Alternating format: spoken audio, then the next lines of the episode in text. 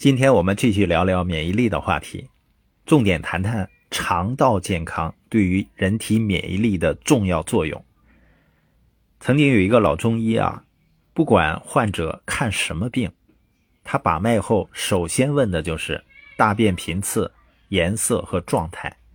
不正常的话，他一定会在处方里面加上能调节大便的药。咋啥病都能和大便扯上关系呢？这老中医可信吗？这个疑惑直到最近我看到了一句话才被解开。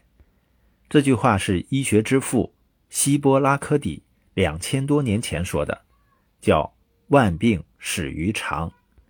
很多资料表明，肠道健康对整体健康至关重要。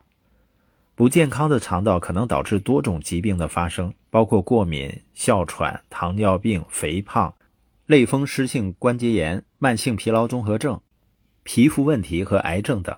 而这个清单一直在增加，可以说维持肠道健康将是二十一世纪医学最重要的目标之一。肠道为什么能赢得这个地位呢？我做个比喻，大家就知道了。肠道你可以看作是一根从口腔到肛门的中空管道，所以它相当于是对外界环境开放的。当人们从外界获取能量和营养，比如说呼吸和进食，总有一些病菌、病毒或毒素从口腔进入，经过食管和胃到达肠道，在肠道中分解和吸收。那问题来了，那些尾随而来的有害毒素和病菌呢？如果也在这里被吸收、输送到全身，岂不会引起大麻烦？这个问题在上帝造人的时候就已经考虑到了。造物主是这样安排的：既然肠道里聚集了大量的外来细菌、病毒，那就在肠道的黏膜组织上配置强大的免疫系统加以保护，把人体七八成的免疫细胞都搬运到这里，来对抗不断入侵的细菌。病毒和毒素，这样的话就相当于形成了一道厚厚的屏障，启动了人体的天然保护机制。所以医生常说啊，肠道集结了人体百分之七十以上的免疫因子，产生约百分之八十的抵抗力。必须重视肠道健康，它是人体最大的免疫器官。这样大家就知道了肠道的状态对人体健康的重要性，不言而喻。那么是什么在左右肠道的健康呢？答案是肠道菌群的平衡。在谈到这个问题之前啊，我们先了解一下我们的肠道。你知道吗？咱们的肠道展开面积可达三百平方米，在这个跟网球场差不多大的地方，布满了种类超过一千种、数量高达一百万亿个肠道细菌。把它们串联起来，可以绕地球二点五圈。肠道细菌的数量远远超过人类自身的细胞的数量。从某种意义上说，我们的肠道可以说是一个细菌集合体。尽管这样，大家大可不必谈菌色变，因为存在于人体肠道中的细菌可分为益生菌、中性菌和有害菌三类。在健康的情况下，益生菌居多。它可以产生乳酸、醋酸等有机酸，抑制有害菌群的繁殖，增强人体免疫力。可是，当有害菌增加时，肠内环境不断恶化，会导致多种疾病的发生。所以，保持益生菌的优势地位，维持肠道的菌群平衡，对肠道免疫和整个机体的免疫力都非常重要。这里有一组数据。婴儿的肠道里的有益菌占比百分之九十，六十到七十岁的人有益菌只占百分之十。如果身体还有其他疾病，就会加速减少肠道有益菌的含量。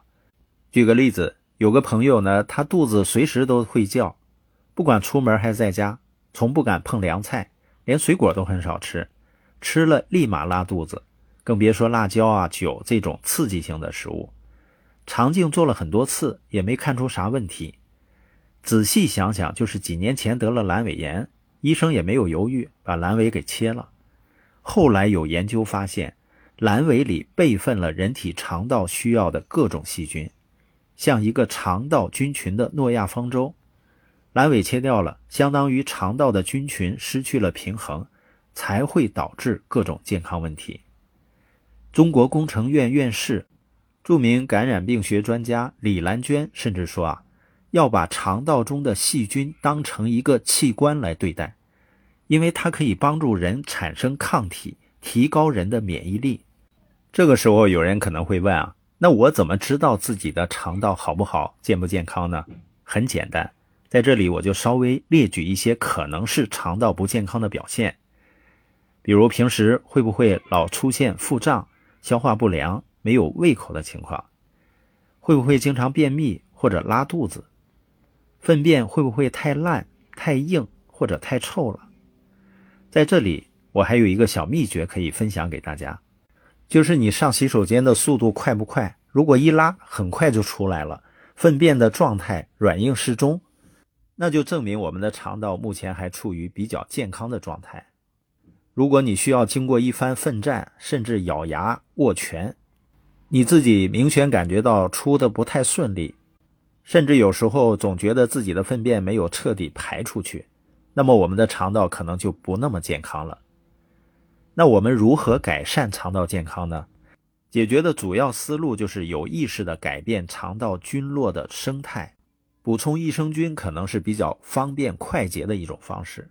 益生菌就像辅导员。面对失衡的肠道菌群，它可以通过自己的力量改善或恢复成健康肠道菌群的。而且，益生菌除了可以对我们的肠道起到保护作用以外，它还会产生很多维生素，促进微量元素的吸收，像铁啊、锌啊。二零一七年，中华预防医学会微生态学分会发布了一份关于消化道微生态调节剂的专家共识。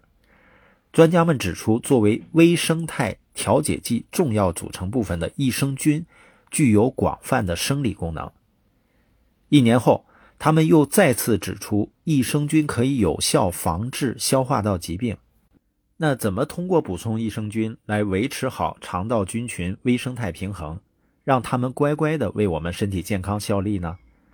其实这就需要大家按需补充了。什么叫按需补充呢？就是我们一定要根据自己身体的实际情况来进行补充。如果我们感觉最近状态很好，吃喝拉撒睡都很正常，那表明我们的肠道菌群处于一个健康稳定的状态。这个时候我们可以先不补充。而当我们出现了刚刚说到的腹胀、消化不良、胃口差、拉肚子、便秘等情况，或者已经感觉到自己的免疫力开始下降了，出现容易生病、精神状态差。体虚乏力等状况的时候，我们就可以尝试适量的补充一些益生菌，用益生菌来改善我们的肠道健康，从而达到提高免疫力的目的。最后，我也想重点提醒一下亲爱的家人们，通过益生菌改善肠道健康、提升我们免疫力的过程是比较缓慢的，可能需要我们长期的坚持。当然，为了长久的健康，这种坚持是值得的。